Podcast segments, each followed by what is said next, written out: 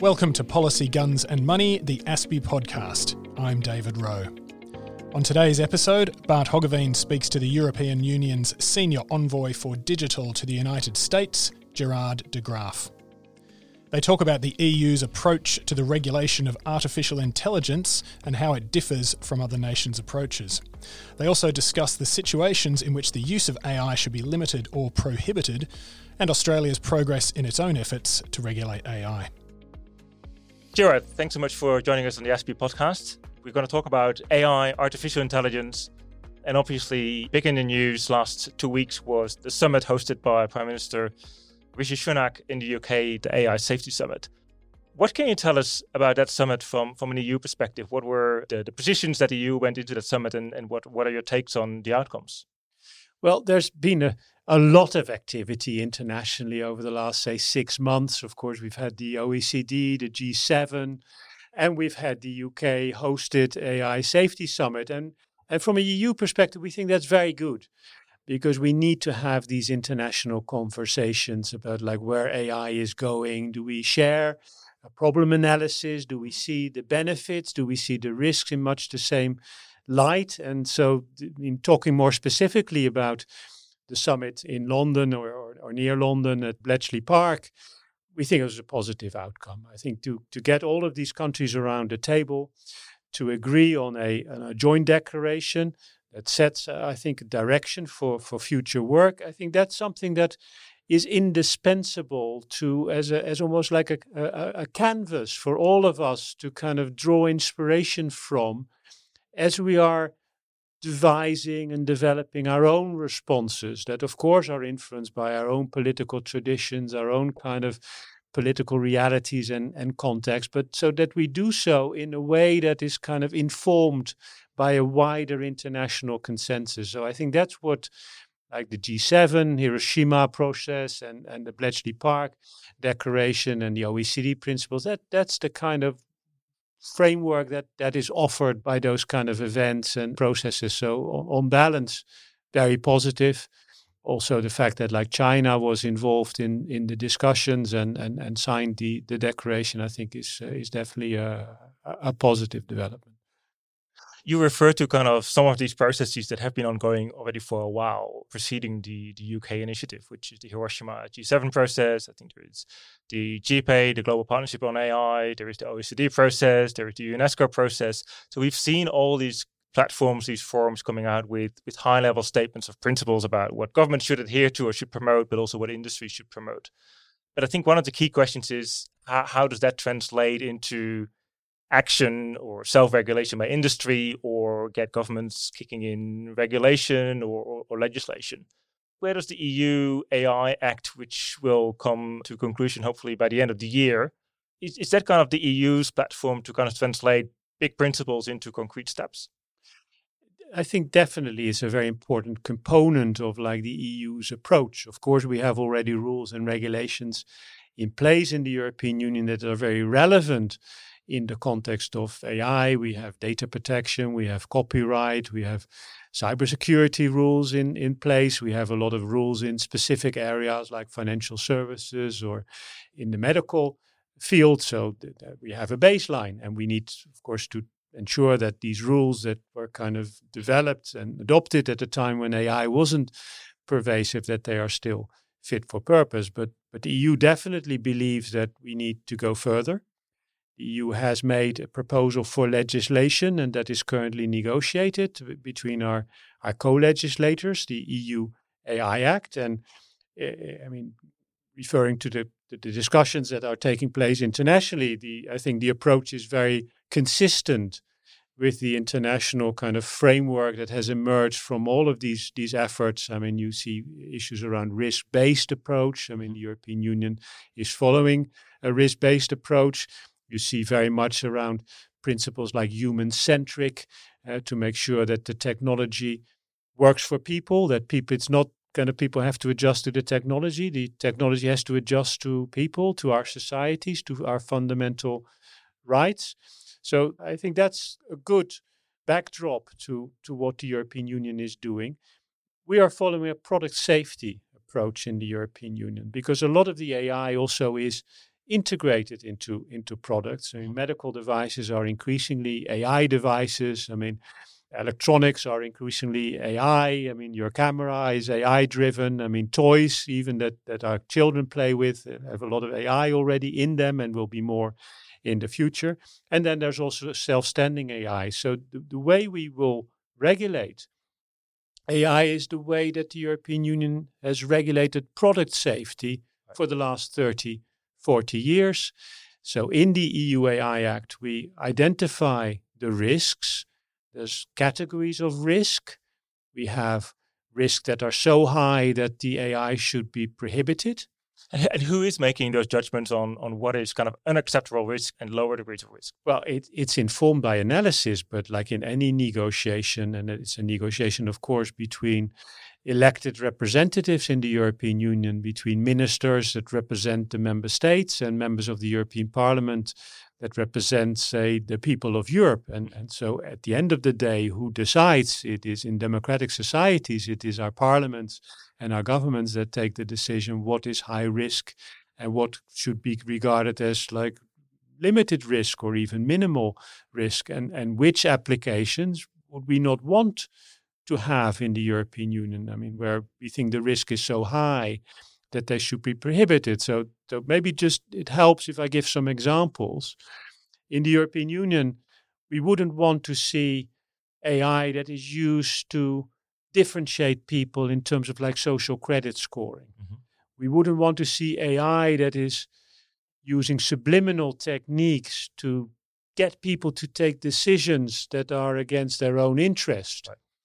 Um, there is a discussion going on in the European Union to what extent biometric identification and facial recognition should be allowed uh, for law enforcement purposes in particular, and to what extent maybe some of those applications should be prohibited because in the European Union we don't want to live in a surveillance society. So that that's the kind of discussion we have about like prohibited AI and then there's a category of AI which we call high risk. And maybe I should stress here that when the EU regulates AI, we only regulate those categories of AI that where there's a risk uh, involved to people or to our society. So that's probably not more than 10% right. of all AI applications. So when people say, oh, you regulate AI, yeah, but we regulate only 10%, 90% of AI that we are used to using in the EU, like spell checkers or recommendations for like a player playlist on Spotify or your navigation system is of course not captured by the EU AI Act. When we talk about high risks, it's particular situations where if AI is used to take decisions and these decisions have a material impact on people, and there we want to know that these decisions are taken in a way that are like non-biased, non-discriminatory and fair.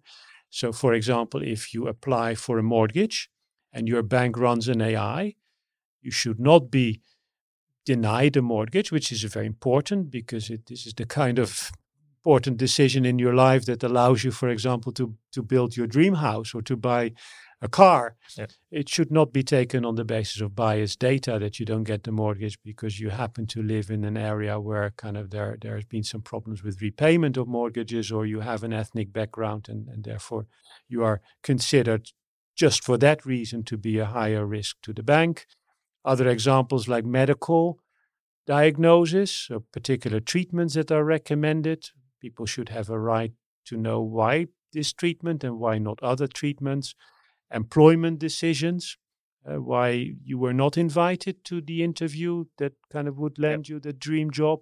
So it's for those type of like where AI is used increasingly in our societies, in our economies, that we want to be sure that the decisions are fair and not some kind of black box decisions that nobody knows why you didn't get the mortgage, nobody knows why you were not invited to the next round of of interviews, or nobody knows why the medical diagnosis that you're getting is the right diagnosis for you. Now you're talking about some examples that are very relevant for, for people's daily lives, for the economy, for, for people's welfare. Now, if you look at, let's say, one extreme use of AI is, for instance, kind of in the defense domain or in the military domain. I think we've also seen some some initiatives to come to an agreement about how to go about the use of AI in the military domain.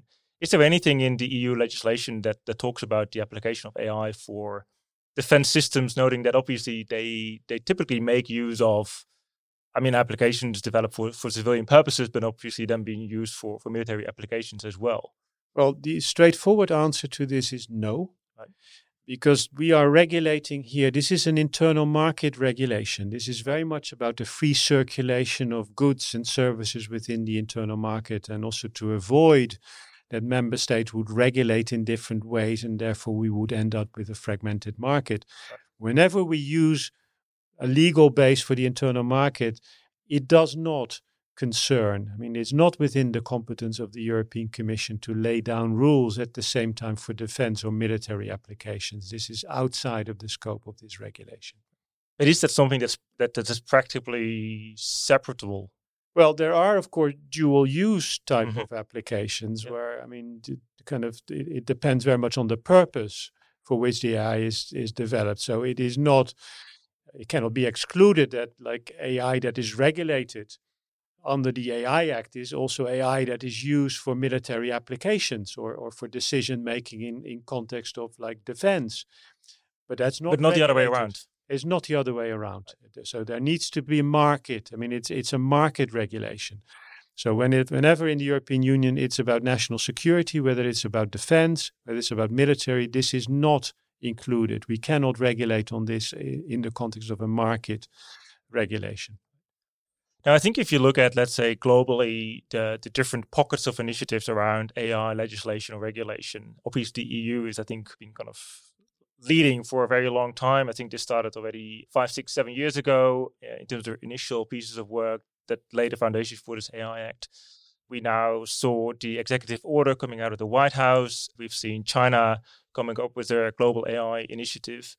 How do you see this global landscape and how do you see this dynamic between the three main instruments of global governance in regards to AI? I think we're we're going through a phase now where governments around the world are asking themselves like so how should this be governed? And so that's it's normal. And maybe the eu is a little bit advanced uh, compared to others because we, we we looked at it maybe also because we have a bit of a more of a tendency in the european union compared to other countries around the world to to regulate. We're a little less kind of concerned about about regulation also because we have 27 member states in the european union. And if say the eu doesn't regulate we will see our member states regulating, and then we end up with a fragmented market. So that's also a factor that the EU always takes into account. I mean, I, I am convinced.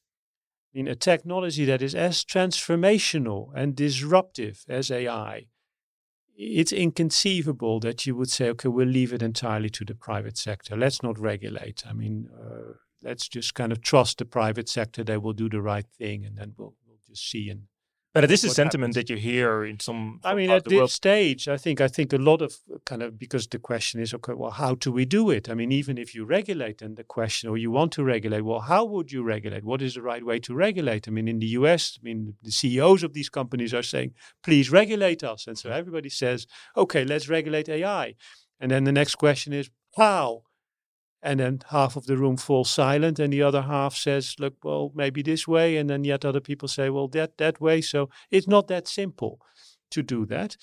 But that at, i mean i don't know how long it's going to take. I mean ai moves at lightning speed but the idea that we would not regulate. I mean, we regulate everything in our economy. We regulate like uh, financial services. We regulate energy. We regulate pharma. We we regulate kind of agriculture, food stuff, food security, all of these things. That somehow AI would not be regulated seems like odd inconceivable. I mean, I often say when people criticize, look, why are you regulating? So, well, why are you not regulating? I think the onus is on the ones that say, look, a technology even as disruptive, as transformational, as like ubiquitous as AI, no, we don't think it should be regulated. This, mm. that, that is something that certainly to a European makes makes little sense.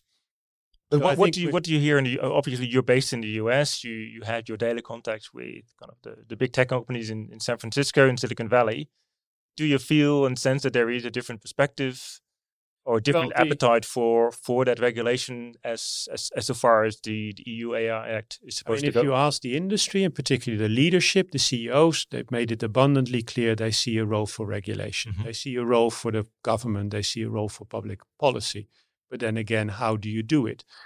If you go to the Congress, and, and we know the political situation in the US, it is just complicated. I mean, it's very difficult to get things passed in Washington, D.C. But if you look more widely across the US, I mean, at the state level, I mean, 800 bills were introduced in the US this year. I mean, in California, there's an AI bill, AI Act uh, under discussion, under negotiation. Even the city of San Francisco, where I live, adopted AI rules. So it's not that because nothing happens or very little happens at the level of the federal government or the Congress. I mean, the federal government, of course, the executive order Yeah. is a very important development, but but the Congress has so far not enacted, at least not substantive rules as far as AI is concerned. I think should not be taken as meaning that there isn't support or there isn't interest in regulation. It's a bit like the reverse what's happening in the European Union, and we're regulating at EU level because we are concerned that if we do not regulate, the member states will regulate, and then we get this handicap that the EU has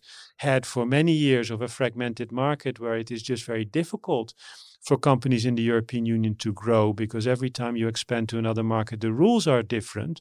And particularly in digital and in internet, it slows you down, whilst your competitor kind of has the network effects and can move very quickly. We see a bit the risk now in the US if the federal government doesn't preempt the states. The states will regulate. California will regulate. Washington State will regulate. Connecticut will regulate. Now, So obviously, there's going to be regulation in the US, but maybe not federal regulation, but state regulation. And it will be different from state to state. Now, obviously, Australia is also a federated state, uh, and I think at some in, at some state levels in New South Wales, Victoria, we see also kind of the emerging stages of, of some specific AI policy or, or part of regulation. Now, having seen the EU process, uh, experiencing the the Ford American process, the US process, what I want to take away is for you to share with your colleagues here in Australia that they that you would suggest them to take up. Well, I, I think it's important to look at trust. Right. Trust is really vital here. And whenever we do surveys or we look at surveys in the European Union about AI, we see that about half of the population uh, doesn't trust AI.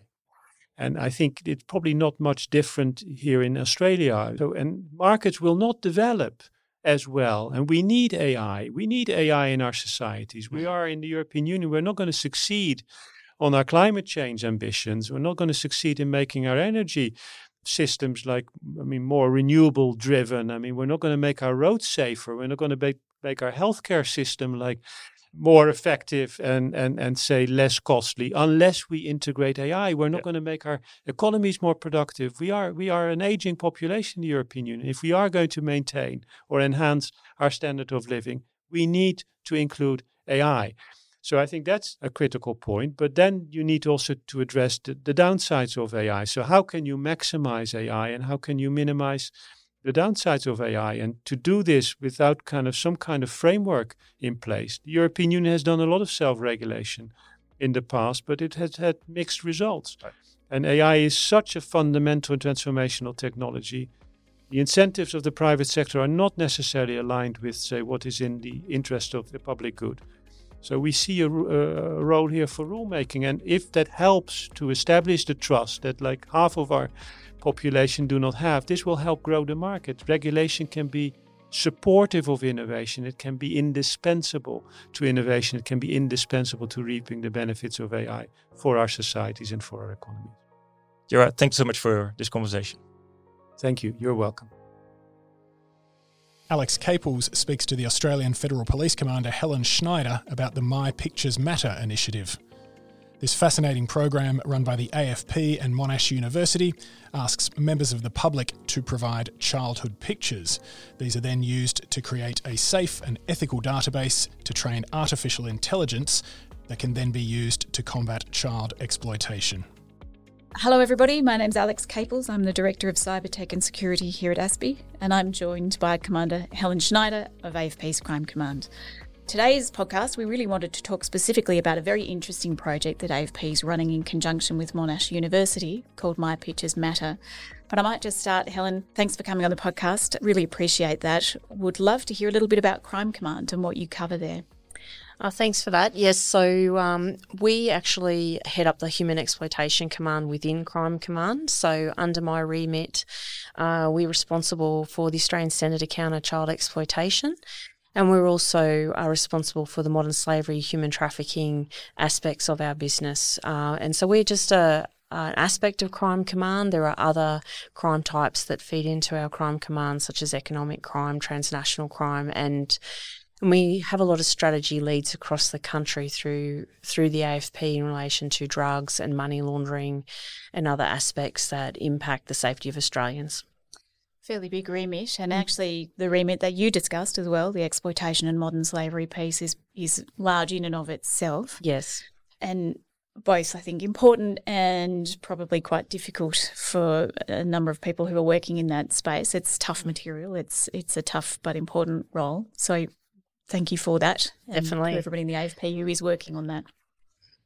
Tell me a little bit about the My Pictures Matter campaign. It's and really how it works. It's a little bit of an interesting take on perhaps the way that AFP might have gone about this kind of thing previously. It's an AI project aimed at saving people from child abuse, essentially. That's right. So uh, essentially, My Pictures Matter, which you can read more about at mypicturesmatter.org, is an initiative um, that was actually commenced through the AI for Law Enforcement and Community Safety Labs, which is a collaboration between Monash University and the Australian Federal Police, and that's a collaboration that's been going since 2019. And the aim of this particular initiative, um, My Pictures Matter, is to essentially look at training an AI tool that will help us combat child exploitation. And what's important about this project is that this AI software and tool will be uh, really looking at ethically sourcing a database to train it. Uh, it's a crowdsourcing world first in the sense that we are looking to train this software to be able to recognize uh, children in images and videos that could be subject to child abuse. Uh, and obviously, that will enable us to hopefully intervene quicker uh, in terms of rescuing children, removing them from harm, and identifying offenders. But I guess what's important to note here is we're talking about large amounts of data typically when we conduct these types of investigations. And uh, this type of tool is about helping us get through and reviewing and um, identifying and triaging this material in a quicker time than we can as humans. Um, and that also has a welfare benefit for our members because it means they're not going through as much as that abhor- abhorrent material as they normally would, but it certainly doesn't replace our investigators in any way. Excellent, thank you. So, I mean, very, very interesting in terms of we hear a lot about AI algorithms mm. um, not being used, you, you know, potentially taking us down some quite dark paths. This is an example of an AI algorithm or, or training an AI system essentially to do to be used as a force for good that's right. So the challenge there, obviously, you're not taking humans out of that loop. There, there obviously has to be some sort of qualitative decision making around what that material that bubbles up through an AI triage process looks like. But you are, I suppose, increasing that scale, that speed, mm. uh, and essentially, as you say, making sure that uh, individuals who are charged with policing this kind of material aren't necessarily looking at as much of it. They're looking at as, as much as they need to get the job done rather than having to deal with it in a, on a really high impact day to day basis. Mm-hmm. So just tell me then how you train an AI system in that regard. So what we're looking to do, and this is our call out to the to Australian adults to help us with the submission of pictures from their youth, is to create a data set uh, that we can use to train AI across. And we're looking to teach this AI to recognise children within images and videos in whatever scenario they're in. The aim is then, when we're confident that the tool is trained to do that, is to couple it with a tool that can recognise sexualised content. And with those two aspects joined together, we hope that this is a tool that's going to help us identify child abuse material that we're seeing on the dark web or that we're seizing in large amounts of data from operations that we're conducting. And we're also hoping that it's a tool that's going to help us not only identify but triage probably more recent offending or more serious offending. So it's going to have a prioritisation uh, element to us uh, to it to help us obviously um, combat child exploitation. For the layperson who perhaps is not particularly familiar with AI, who uh, understands that there are algorithms broadly at the back of an AI system and that you need to train them in some way, Mm. What's the purpose really of having people essentially crowdsource that kind of material, which is really very innocuous photos of kids, Mm. you know, photos from childhood of kids just being kids, whatever whatever family snapshots you might have. Mm. You're not looking for anything on the content side from people who might send in their photos. You- You're not looking for photos of kids in the bath, for example. No, so I guess what we're looking for is just photographs of children, um, or you know, from your youth. Uh, it might have been a significant childhood event, a selfie, or just a an everyday childhood moment. Um, and the idea of that is to make sure we get not only the, a lot of um, data in terms of numbers of images, but we want variety. So we want different skin types, we want different backgrounds, we want different era, eras depicted. And the reason that's important for us is it means that the tool will be able to be trained across a real variety of data, which is going to actually increase its potential in terms of its search recognition capability. Uh, I think what's important for people to understand is that this is a tool that is something that they can really play a part in in terms of helping across the country combat child exploitation, not only domestically but internationally.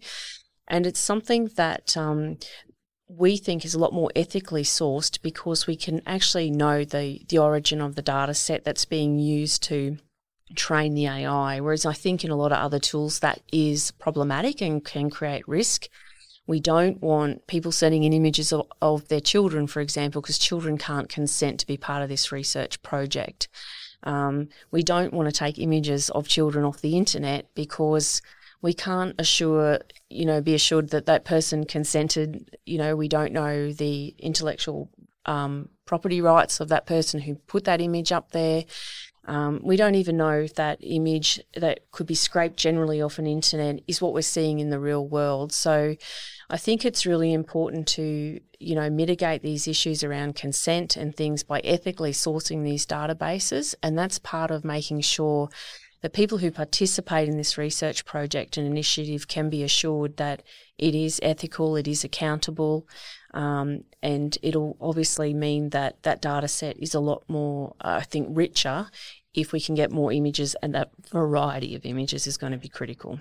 Yeah, thank you. Look, that's really particularly interesting. And I was going to ask that question. I'm sure people who who are looking at AI and thinking, well, yep, understand the need to train it, but essentially, why can't we just take that data? Mm. There's plenty of imagery out there. Why can't we just use that? Mm. I think that's incredibly important to understand both the ethical process that you're going through as part of this, but equally that that essentially that gives you really clear control over the data that you're putting in, and that Mm. that AI algorithm is ingesting, uh, and therefore, I suppose, gives you the control in terms of understanding how you then marry that to some of that less savoury material, which Yeah. is obviously happening in house, uh, to create the kind of triage that you're after. Yeah, so I think if that tool can be trained across that variety of data, it can then be applied to where we really know there is this kind of risk, whether those dark websites or obviously data we seize as part of operations. So obviously that's what we say, the amount of the amount and variety we get is going to be critical to its its full potential being reached as a as an AI tool to help us combat child exploitation.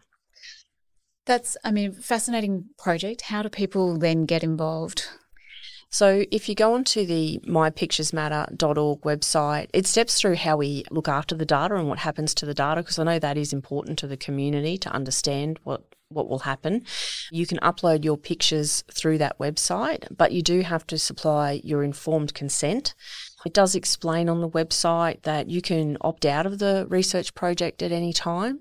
And what I can advise the community is that kind of data is going to be managed and secured by Monash University. It'll only ever be used for that purpose of My Pictures Matter.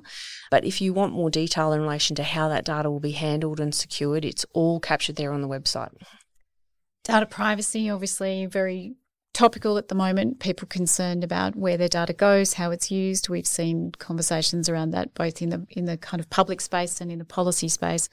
So I think super important to understand exactly how data is managed and stored and what can be done with that, particularly when people are volunteering that information. So all of that is covered on the mm-hmm. website as far Yes. as working through exactly the process there and giving people a sense of security around what how those photos might then be used.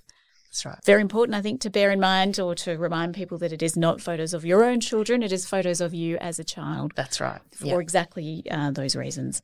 Interesting. I would encourage people to get involved in that project. Might go home and sort through the old uh, phone or album uh, this evening and see what I might be able to send through. But I, I do think that it's a really fascinating process of crowdsourcing, but doing it in an ethical way. Mm. And training AI in an ethical way. Are we likely to see more of that from AFP in the future? Or are there different problems you can tackle in a similar way? Yeah, I think it's certainly an area we're very forward leaning in wanting to explore and do more in. I think currently for the AFP, we do use AI in a more limited way. We use it more to, I guess, transform data to help us with analysis and processes. And I guess an example of that is with language tools and, you know, looking at how we can combine human and AI tools to deal with large amounts of multilingual data and things like that. Uh, that's how we're currently using AI in that limited, I guess, kind of way. But uh, you know, it's very much a part of our strategic intent. Our our technology strategy really highlights that, you know, there's every aspect of our our crime types we tackle involve technology. It's inescapable for us, uh, and our blueprint is all about you know leveraging and uh, using technology and you know being responsive and responsible in terms of our digital innovation moving forward. So you know, there's a lot of things we're doing in this space in terms of how do we make sure that we can assure the public that uh, we are looking at technology and emerging technologies like AI in a really responsible, ethical, and accountable way. Um, we're working very closely with government and across government and partners, uh, foreign law enforcement partners. It's very obviously topical. It's almost a race, I think. You know, there's that race between you know, the emergence um, and development of, of these kind of technologies and the need to have proper prudence and governance around them that meets community expectations.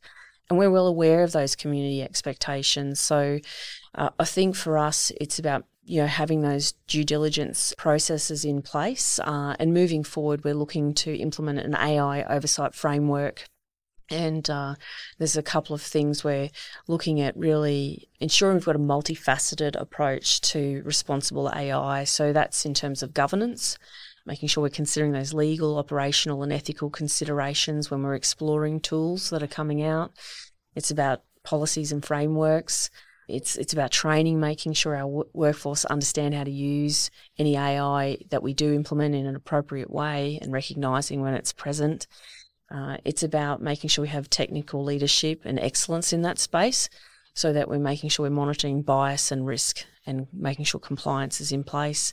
And finally, a big part of that is partnerships for us. And, um, you know, there's a lot of work in that space that we're already doing.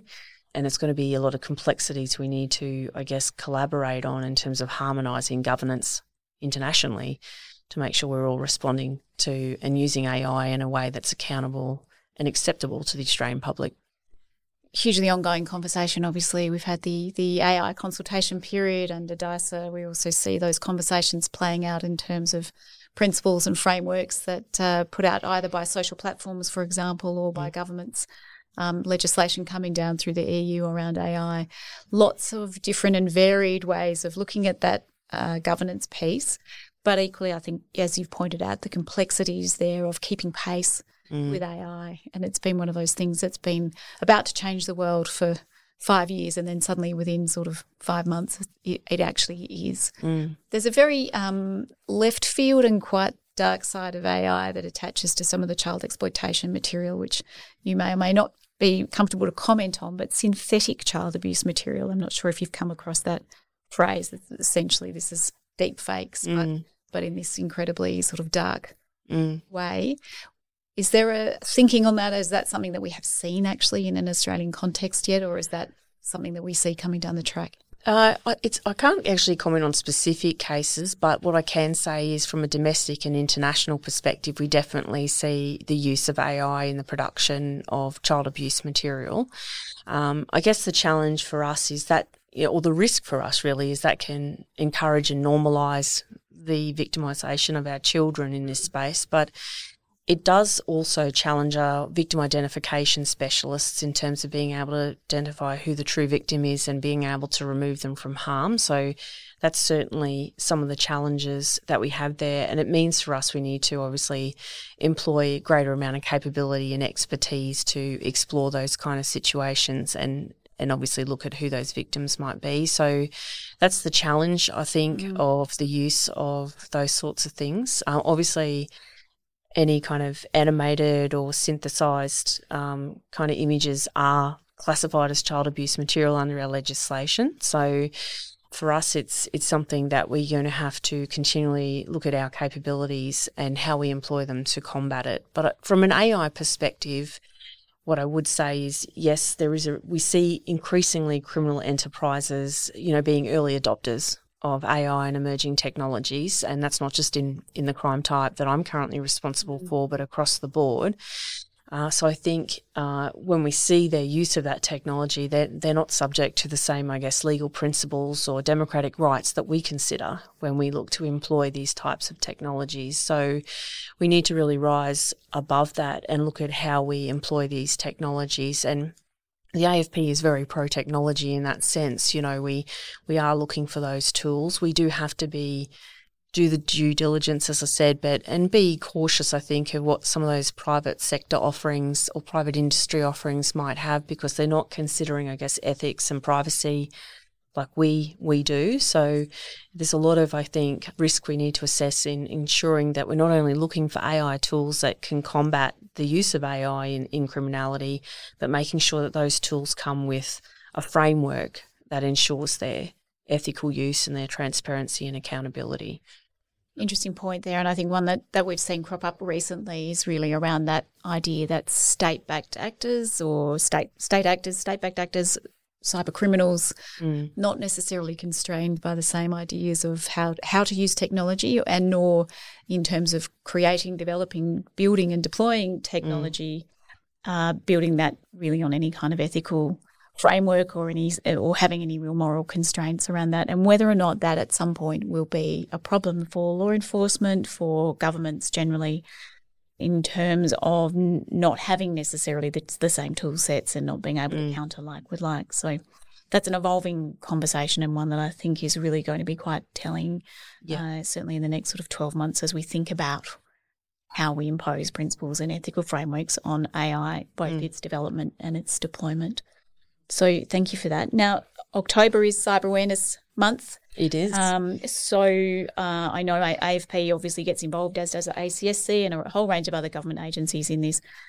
There's a campaign at the moment. Wondered if you just, in the last few moments of this, wanted to take the opportunity to talk people through what the campaign is and perhaps some of the top tips that have come out of the awareness month. Yeah, thanks for that. I think um, obviously we see that you know a lot of these cyber scams are very impactful and well orchestrated and sophisticated these days, and a lot of emails that our members of the community get can really disguise what is phishing emails and things that uh, can lead to their identity fraud and fraud more generally. So this is an opportunity for us to really raise awareness and educate the public in, into little things that they can do to help I guess, protect themselves a bit more against those kind of cyber scams. Um, the theme is obviously be cyber wise, don't compromise, and uh, they're encouraging four tips um, to be more cyber wise, and that includes updating your devices regularly, uh, turning on multi factor authentication uh, opportunities on your devices, backing up your important files, and using passphrases and password managers. So there's the, to- four top tips mm-hmm. um, that we're we're encouraging people to be a bit more cyber wise around. Okay, excellent. And I think, I mean, all good tips, all useful stuff. I think also one of those things about if if you're if you've done that, perhaps think about other people in your family who maybe don't do that. I always look forward to syncing my mother's Kindle at yes. Christmas. um, so those kinds of things I think are useful if you've got parents or others who perhaps mm. less cyber savvy in your in your family. Then absolutely encourage people to kind of play that forward as well. Yeah, I agree. Helen, thank you so much. I really do appreciate the time you've you've taken to come and talk about what is kind of a challenging and complex topic, and really the fascinating way that AFP is looking to tackle some of these things, as well as perhaps the emerging challenges that we see mm. coming down the track. It's certainly an evolving landscape. Um, I hope that we can at some point have you back on to talk about perhaps My Pictures Matter as the project continues, and and really, I guess, looking at success of uh, of that AI training and how that's been deployed. That'd be great. Thanks for having me. Thanks so much. That's all we have time for today. We're working hard here at ASPI, and we still have an episode or two before Christmas, and a special treat an episode in the final week of the year. We'll see you again soon.